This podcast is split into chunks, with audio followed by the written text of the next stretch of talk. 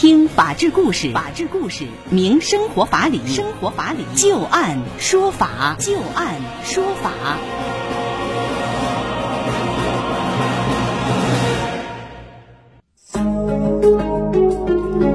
您现在正在关注收听的是石家庄广播电视台农村广播，在每天的傍晚六点到六点半为您带来的旧案说法，我是志晶。我们会在每天的节目当中就一些真实发生的案例来邀请我们的法律顾问，帮助大家分析其中所蕴含的法理和人情。在今天的节目当中，我们将会连线的法律顾问是张玉柱律师。张律师您好，主持人好。听众朋友好，非常高兴啊！今天能够连线到张玉柱律师来帮助大家答疑解惑。今天节目当中，我们首先要和大家来聊到的第一个案子啊，是有关于欠款夫妇把房产无偿赠送给儿子这样的一个案例。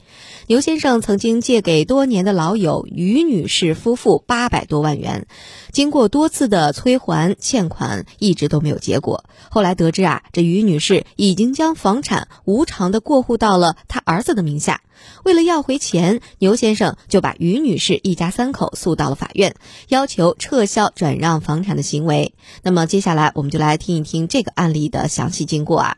牛先生诉称，二零一四年到二零一六年，于女士夫妇先后向自己借款了八百多万元，之后多次催还欠款都没有结果。牛先生就向法院提起了诉讼，并且要求啊保全于女士名下的一处房产。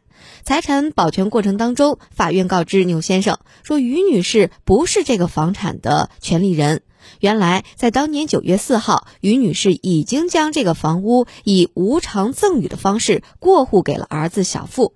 出于对朋友的信任，经过协商调解，法院确认于女士夫妇还款日期以及金额。但还款期限届期的时候，于女士夫妇仍然没有还款，牛先生只得再次起诉，要求撤销于女士夫妇对他儿子小付的无偿转让房产的行为，并且协助把房产变更登记到于女士的名下。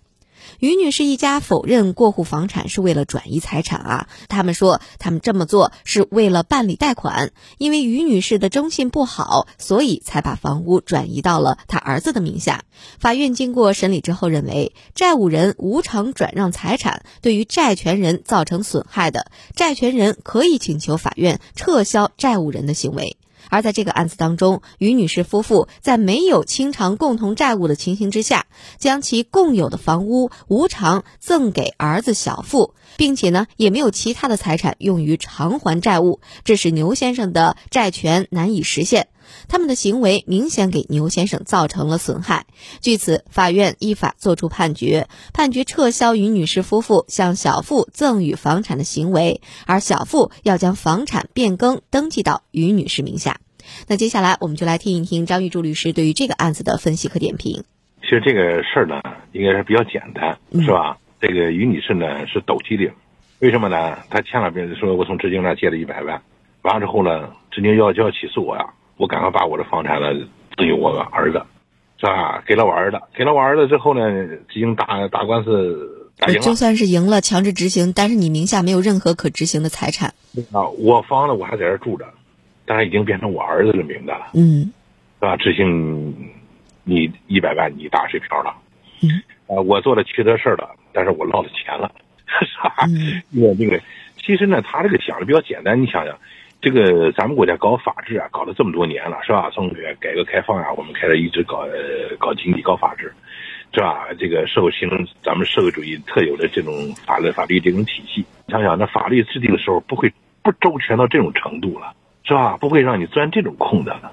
所以说，那个法律呢有一条规定，就是说，你债权人是吧，放弃到期债权，是吧？或者呢，无钱无偿的把自己财产赠与他人，嗯，不去积极主动的行使自己的债权的话，嗯，那么最后怎么办呢？别人可以去替你行使去，嗯，你赠与别人的财产呢，这个这个法院这个可以到法院起诉要求撤销去，是吧？所以说呢，我把财产赠与给我家儿子了。是吧？至今你可以起诉我，起诉我家儿子，我们俩被告要求撤销赠与，撤销赠与怎么办呢？把这钱从儿子那儿拿回来。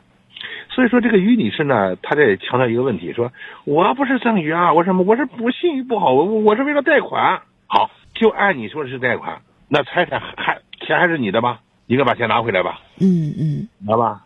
你也不拿钱，嗯，是不是？所以说呢，不在于你怎么说，而在于别人怎么听，怎么看待这个事情。